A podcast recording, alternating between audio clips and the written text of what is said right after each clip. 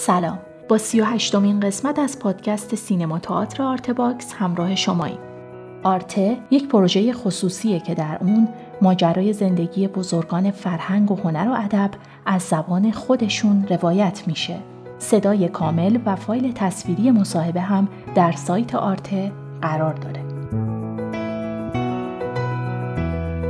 در این پادکست رخشان بنی اعتماد درباره پروژه کارستان با ما صحبت می‌کنه. بخش دیگه ای از این تاریخ شفاهی رو با هم میشنویم.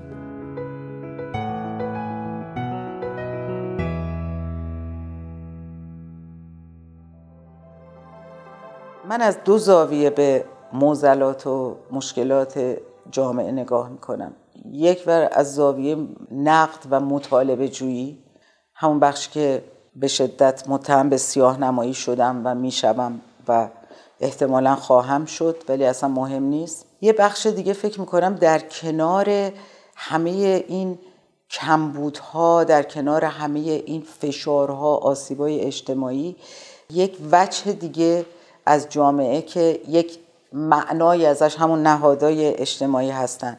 یعنی الگوهایی باید مردم ببینن. الگوهایی باید مردم بایشون روبرو بشن که نمیشناسنشون.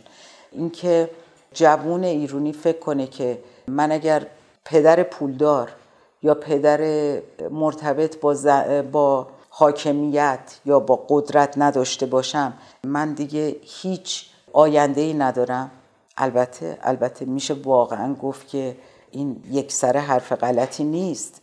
طبیعتا وقتی به شکل عادلانه امکانات در یه جامعه توضیح نشه خب سرخوردگی دیگه یکی از شرایط بدیهی و طبیعیشه. ولی من دلم می‌خواست که جوانای جامعه یک نمونه های از آدمای دیگه هم ببینن که با اشراف به مشکلات به موانع این جامعه ولی راه های دیگری بر این نگاه کردن به زندگی پیدا کردن. این در کنار اون نقد اجتماعی یکی از هدفام همیشه بوده.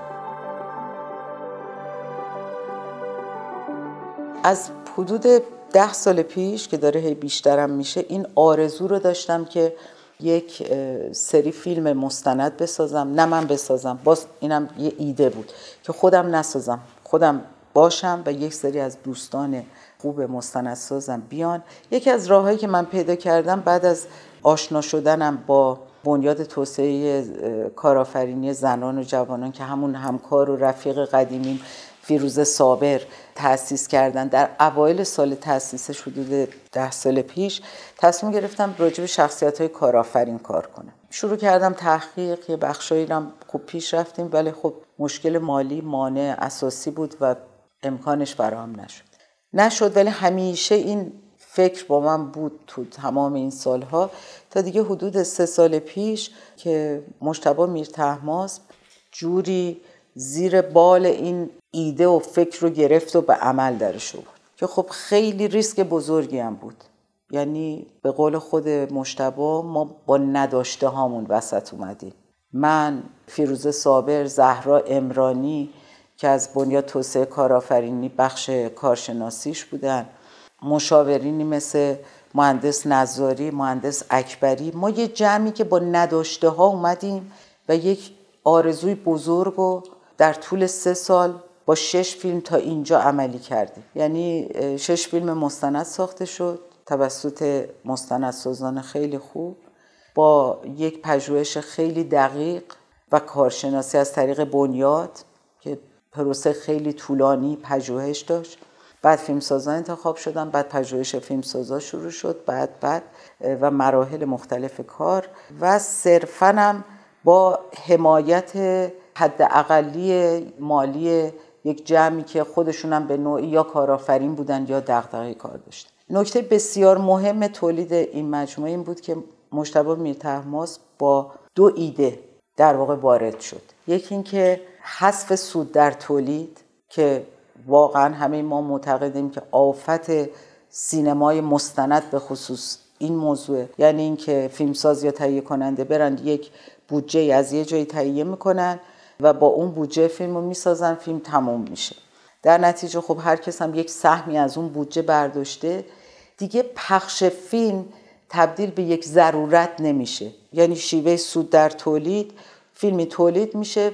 گنجینه بزرگی از فیلم های مستند الان وجود داره که به این روش تولید شده و در کمدها و قفسها مونده و دیده هم نشده جز مثلا یه موارد خیلی نادری. نه ما حذف شیوه سود در تولید یعنی اون چه که تونستیم برای حمایت این پروژه جمع کنیم در جهت هرچه حرفه‌ای تر برگزار شدن تولید این فیلم ها یعنی ابدا بحث لو باجت و اینا نبود. یعنی اشلای ما از اشلای تلویزیون یا مرکز گسترش کاملا متفاوت بود ولی با مدیریت دقیق هزینه شد و ما چون پخش برامون مهم بود. معنای پخش نه به معنای برگشت سرمایه برگشت سود.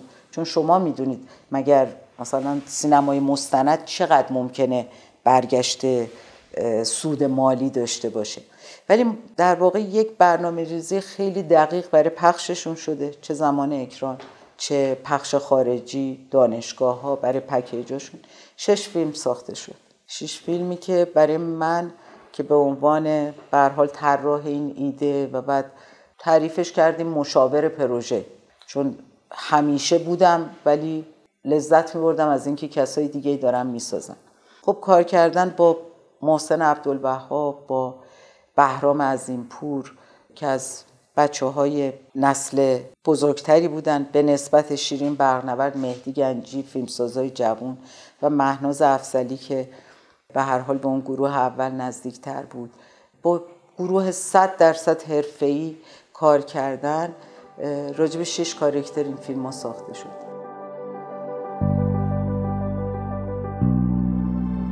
نکته که همیشه توضیح میدم ابدا ما ادعا نداریم که شش نفری که ما در کارستان راجبشون فیلم ساختیم شش نفر از برترین کارآفرینا بودن. اصلا در مفهوم کارآفرینی یا ارزش آفرینی اصلا رقابت یه معنای دیگری داره. مشارکت امر مهمتری است. پس ما هم مسابقه برای بهترین انتخاب کردن نبود. ولی پژوهش اولی حدود 500 خورده کارآفرین شناسایی شدن. توسط کارشناسای بنیاد کارآفرینی. از بین اینا گروه های انتخاب شدن. ما یک اصولی داشتیم.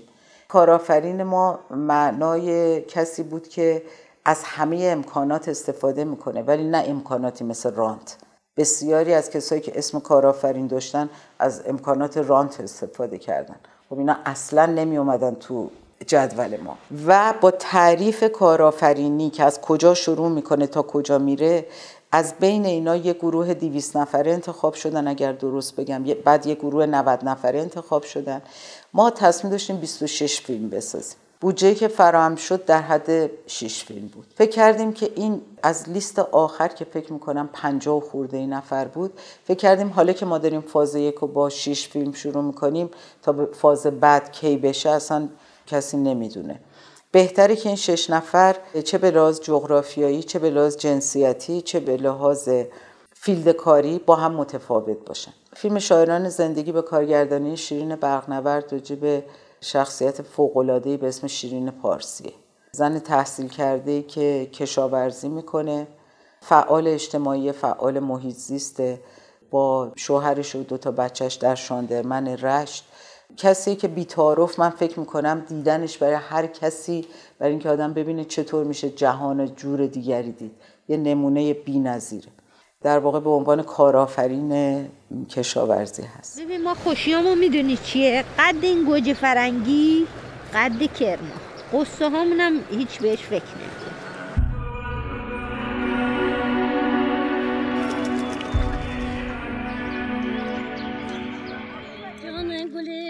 الان نزدیکای 21 سال از به بچه های ما دختره ما پسره این محلا نمی‌تونم نمی‌خوان اینجا کار کنم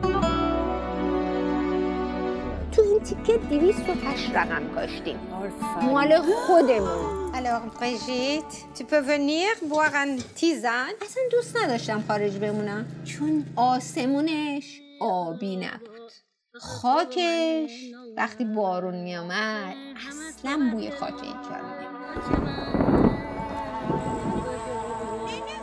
از کنار هم میگذریم و مرگ را با زندگی به سخره می‌گیریم. آرزوهای دورم مثل ابرها بر فراز کوه ها بودند. پله پله کوه را بالا می رفتم. اما آنچه که مهم بود تنها رسیدن نبود. صد و 17 تا دونه داشتم تا 137 خوب یعنی خوبه دیگه. نسل آینده باید به نظرم کشاورزی کنه دیگه. هنوز همه برش دوست دارن دیگه فکر می‌کنم. همینه.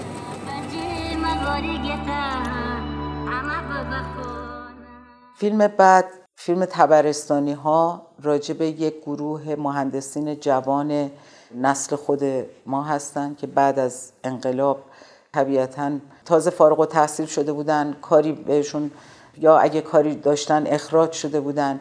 و اینا میان جمع میشن و با به قول خودشون مثلا با یکیشون یکی می‌گفت من با فروش پیکانم که 100 تومن بود اومدم و به جمع پیوستم. یک گروه شدن که از صفر شروع کردن و الان گروه فولاد تبرستان مال ایناست و بسیاری کارخونه های دیگه. وقتی میگیم کارخونه های دیگه همیشه تصور یا آدم های سرمایه دار پولدار اصلا آدم کارآفرین ویژگیش اینه. پولدار میشه ولی پولش نمیره تو بانک از سودش پاشو دراز کنه مصرف کنه یا برج بسازن گرونتر بفروشه. دوباره پولش میاد در جهت توسعه. یعنی اگر یک جایی هم بخوابه به قول خودشون اونجا رو از دست میدن میرن دوباره یه کار دیگه می‌کنن. چون ممکن اصلا الان احتیاج به کار نداشته باشن. اهمیت نگاه آینده نگر و توسعه نگر گروه تبرستانیا و از همه چی مهمتر یک گروه حداقل حالا ده نفره هسته اصلی رو میگم. فکر کنید این همه سال با هم کار کردن و شراکت کردن و وقتی دور هم هنوز جمع میشن شما یک جمع رفیقانه بینظیر می‌بینید که اصلا معنی زندگی رو تو این رفاقتشون می‌بینن. به نظر من الگوی دیده نشده و منحصر به فردیه. همینجور که تو نمایش های محدودش هم واقعا برای خیلی ها تعجب آور بود. نقش مهمی تو صنعت کشور داشتن. تونسته بودن تو صادرات خیلی خوب بودن. خب خیلی مهمه ما تو بخش صادرات بتونیم اینا به فرانسه صادرات داشتن که بعد از سال 88 شرایطشون به هم میریزه. ولی رفاقت هنوز تلاش هنوز به جای خودش و انگیزه کار و ساختن مملکت. این گروه تبرستانی است. یک دو سه.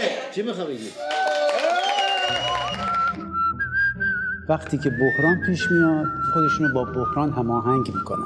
پذیرفتیم که به قیمت حفظ کارکنان و اینها در واقع یه مقدار زیان رو تحمل کنیم. گفتیم چیکار کنیم چیکار نکنیم؟ خلاصه ماشینی بفروشیم دیگه. صد تومن دادیم اونجا و یه درصد سهم گرفتیم. ما رفتیم پی کارمون تاکسی گرفتیم. بعضی مدت گفتن آقا تو سلط رانندگی تاکسی هم نداری برو پی کار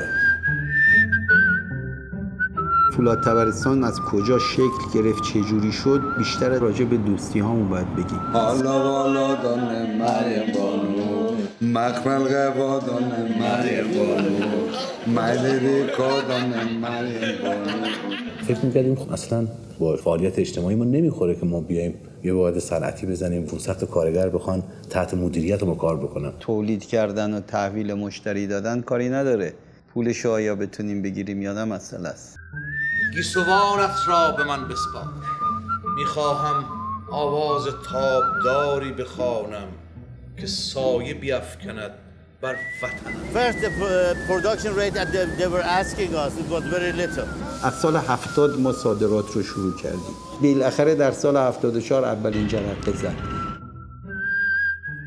چون منطقه خیلی روستایی و بکره فکر می‌کنن که آقا اینا بی حکمت نیدارن این کارو می‌کنن که. با اینکه همه میگن آقا دیگه دست بردار حالا ما حاضریم خلاصه دارایی ها رو بفروشیم دوباره کار جدید را بندازیم.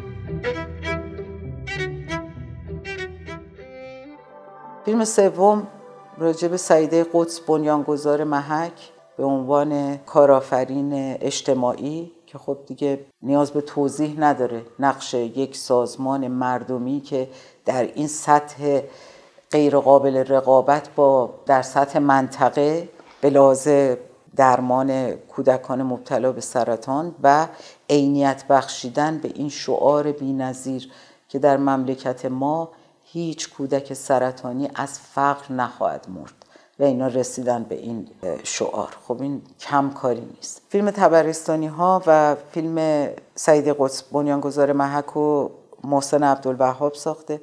روزی که سرنوشت من عوض شد یه روز معمولی بود مثل همه روزهای دیگه. اینی که تو می‌دیدی که یه پدر باید بره مثلا یه دارو رو بگیره پول نداشتن یا اونایی که عصبی شدن می‌گفتن بچه‌مو نمیارم دیگه. برای من این بود که امروز باید به این بچه ها کمک بشه. برامون خیلی مسجل شد که بیماری یک کودک مسئله که مردم نسبت بهش حساس هستن و ما می‌تونیم به این فکر بکنیم که همون چی که مورد نیاز هستش قابل دسترسی هست. ما می‌گفتیم ما اینجا هستیم برای اینکه کمک بشه که اینا راحت تر زندگی کنن و درمان بشن. چه کاری باید کرد؟ یکی از دلایلی که محک محک هست اینه فقط کار خودش رو می‌کنه. هیچ کار دیگه در کنارش نمی‌کنه. هیچ کار دیگه همیشه پول نیستش که داره کار می‌کنه. تخصص مثلا هنر مثلا هر کدوم از اینها می‌تونه بالقوه مبدل به پول بشه. نتیجه این که در سرزمین ما هیچ کودک مبتلا به سرطانی از فقر نخواهد بود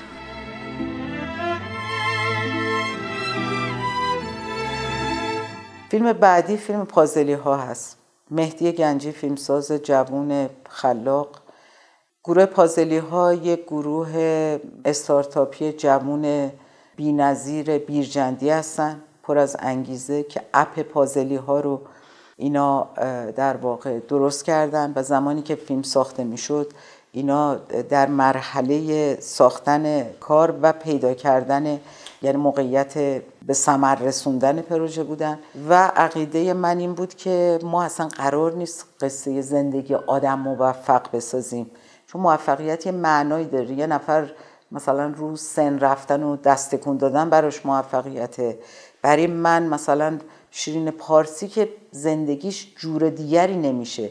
موفقیت برای من یعنی این. یه آدم می‌تونه جهان اینجوری ببینه انقدر اثرگذار باشه. گروه پازلیام همین. یه سری جوون با این انگیزه که اینا وقتی تهران اومده بودن بچه های فوقلاده خانواده خوب در شهرستان ولی خب می‌خواستن مستقل باشن. اینا بچه ها خیلی موقع بیسکویت فقط نهار می‌تونستن بخورن. توی پانسیون باشن نظر من این بود که قصه تلاشه اینا مهمه. و ما میریم تا اونجایی که اینا دارن اینجوری تلاش می‌کنن تا به هر جایی برسن. که دیگه وقتی فیلم تموم شده بود اینا خوشبختانه یک اسپانسر خیلی خوب پیدا کردن و برگشتن هم بیرجند و دارن اونجا کار می‌کنن و الگوی فوقلاده برای جوانای اونجا هستن. اول تیم شدیم بعد دوست شدیم با هم دیگه. آدمی که ذره حرفه‌ای تره یه فرق کوچولو داره. از گوله خوردن نمیترسه. از زمان شروع استارتاپ ویکند ها تو ایران ما باهاش همراه بودیم. جرقه آتیشی که میفته روی سری چوب خشک. ما اون چوبه بودیم. پازلی به شما کمک می‌کنه که اپلیکیشن موبایل منظرتون رو بدون نیاز برنامه. چهار نفر مثلا نشستن یک سال دارن کار می‌کنن. 98 درصد احتمال داره که شکست بخورن. business model فاضلی به این شکل است. ما سه تا پلن ما داریم اینقدر تلاش می‌کنیم که نه پیش نفر کار کنیم. ما شرکت خودمون رو داشته باشیم. هر لحظه تهران وایستم یه بخش دیگه زندگی به خطر به یه جای خوبی برسیم که دیگه نیازی نباشه اینقدر اینجا بدبختی داشتم اینی که تو پولی که خودت برمیداری رو به پول من ترجیح میدی گفتم بده اونو نداد اجازه بده حرفم و ما به گذشتم نگاه در واقع بزرگترین ترسم این بود که تیم از هم بپاشه. فیلم دیگه که خانم مهناز افزلی ساخته فیلم مادر زمین راجع به کارکتری به اسم خانم هایده شیرزادیه. دکتر هایده شیرزادی. در کرمانشاه ایشون زندگی می‌کنه. یک آدمی که تمام زندگیشو وجودشو صرف محیط زیست و نجات زمین کرده. و یه همچه آدم عاشقی. شوهرش آلمانی ادموند. از یه خانواده فوق العاده متمول آلمانی. وقتی راجع به متمول آلمانی حرف می‌زنیم می‌تونیم فکر کنیم چه شرایطی. اومده و در کرمانشاه 20 ساله. با هایده با هم دیگه در واقع روی کرده اینا به صفر رساندن دفن زباله است. یعنی نجات زمین. چیزی که ما مثلا در تهران وضعیتمون به فاجعه شبیه در همه جای ایران و ایشون الگویی که در تمام مجامع بین المللی شرکت می‌کنه ازش نظر می‌خوان نمی‌دونم ایده های بسیاری از نقاط ایران بررسی کرده پژوهش کرده و خیلی از جاها در واقع راه اندازی کرده چون این امکان وجود داره که دفن زباله رو نزدیک به صفر حداقل بکنیم. ولی مافیای بزرگی که در شهرداری جاهای مختلف از طلای زباله وجود داره از خود بازیافت زباله و دلایل دیگری که مانع هست که این اتفاق بیفته. مادر زمین راجع به این شخصیت این زن فوق العاده است. ما کشور نفرین منابعی ما کشور هدرمندی هستیم. ایران بزرگه بکنش زباله. نگاش کن. از خاک به خاک برمیگرده. و سختترین سال کاریم بود. پایان سال به زحمت کشترین من نتونستم حقوق بدم. این انگار فرزند منه که کشتن. دومین فرزندم شادم واقعا. هر جایی پاک بشه شاد فیلم ششم فیلمی در مورد آقای علی اصغر حاج باباست. بزرگ خانواده حاج بابا که نقش خیلی مؤثری در صنعت کشور دارن. خود آقای حاج بابا به عنوان پدر صنعت ریختگری در ایران مشهور هست و از سن نوجوانی از لحافتوزی شروع کرده به تجارت آهن رسیده و از تجارت اومده تو بخش تولید و کارخونه های متعددی درست کرده. آدمی که فعالیت سیاسی مشخص داشته تا پای اعدام رفته تو ماجرای ترور منصور و برها یک ملیگرای به معنای مطلق کلمه. کسی که معتقد به اهمیت بخش خصوصی هست. در دوران انقلاب همون کارگرایی که عاشقانه دوستش داشتن کمر به کشتنش میبندن شکایت ازش می‌کنن و پا میشه میره وزارت کار از خودش دفاع می‌کنه. خاطرات تلخی هم داره از صاحبان صنایع. که در اون دوره چجوری مورد نه فقط بیحرمتی آزار و اذیت و مصادره و چه قرار گرفتن و چون آدمی بوده که معتقده که خودش ساخته و خودش بایستاده پای همه این موضوعات این شرایط ایستادگی کرده و واقعا نمونه یک آدمی با دقدقه های ملی حرمتگذار کار تلاش. این خاطراتی که میگم راجع به کارگرا بیشتر خود کارگراش تعریف می‌کنن که بعد از چند سال وقتی مواجه میشن با کارخونه هایی که دولتی شد و یک به یک بسته شد و اینا تا این زمان یک برج حقوقشون عقب نیفتاده. تو سختترین بحران ها تمام این کارگرا. چه نقشی در واقع کارخونه های خانواده حاج بابا در مناطقی که این کارخونه ها هست در بهبود وضعیت اقتصادی کارآفرینی خود اون منطقه داره. به هر حال پایداری کرده. یکی از ویژگیاش که باز به عنوان کارآفرین کارآفرین خانوادگی هستن. اینا خانواده پسران نواها. نوای تحصیل کرده داخل ایران خارج از ایران ولی همه عاشق وطن. همه میرن برمیگردن میان کار می‌کنن مدیریت می‌کنن. یعنی خود این نگه داشتن یک موقعیت کارآفرینی تولیدی در خانواده یک اهمیت و ویژگی خاصی داره که می‌تونه الگوی خیلی ها باشه. و مقاومت و پشتکاری که این بزرگوار سال خورده حتی در این سن اولین نفریه که کلید میندازه و دفترش رو باز می‌کنه میره.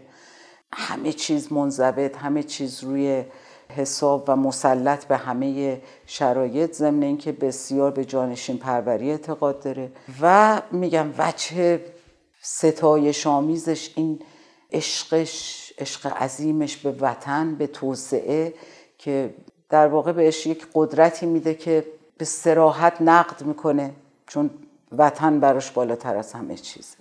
و خب من فکر می‌کردم این الگوها که براتون اسم بردم اولا جامعه این الگوها رو نمی‌بینه می‌دونه در کنارشه. اگر مهمترین رسانه کشور که تلویزیون هست که اتفاقا تلویزیون هم روی کارآفرینا کار کرده تو برنامه های مختلف. من نمیگم اثر بخشی اون کارا هم کم می‌تونست باشه ولی وقتی شما با ابزار فیلم مستند با نگاه حرفه‌ای و پژوهشی میرید و یک آدم رو از قالب یک تصویر بر پرده تلویزیون تبدیلش می‌کنید به یک شخصیتی که از ابعاد مختلف سر می‌کنید باش میگم این شش گروه کاملا حرفه‌ای فیلمسازی در طول این سه سال که این کار ساخته شد با این آدم ها سر کردن زندگی کردن رفتن اومدن و تصویری خوشبختانه تونستیم ازشون بسازیم که اثرگذاره و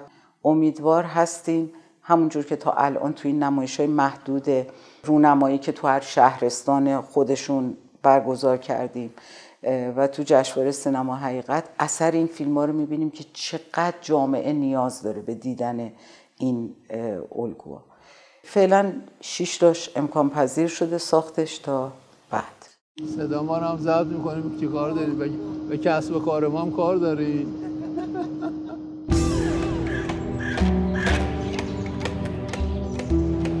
این مغازه متعلق به پدر من بود. اینجا شروع کردیم به کار لاپوزی. 15 سالم بود. قلق رو شکوندیم هرچی گفته شد برداشتیم. زدیم بیرون. و یهو دیدیم رومیز روزنامه ها صفحه اول اطلاعات عکس بابا انداختن به عنوان پنج نفر اعدامی ما هم دیدیم اگه اینجا یک بزنن زندگی ما بین رفته. نسل به نسل باید اختلاف نظر باشه. اگر نباشه ما عقب گرد کردیم. تمام وادا که من تأسیس کردم برای اولین بار بوده. دنبال هیچ کس نرفتم. ما تو مملکت حاکمیت قانون نداشته باشیم. آزادی نداشته به هیچ جا نمی‌رسیم. من فکر می‌کنم این زوبش زوباهان نیست فروسیلیس هم نیست. تلاس.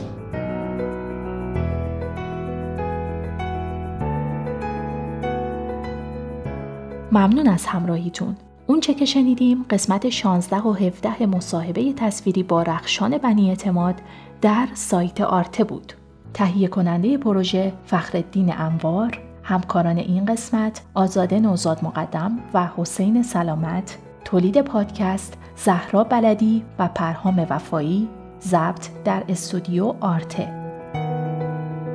در قسمت بعدی رخشان بنی اعتماد درباره دیدگاهش نسبت به سینما با ما صحبت می‌کنه. من زهرا بلدی هستم و ممنونم که آرت باکس رو به هنر دوستان معرفی می‌کنید. وبسایت ما artbox.ir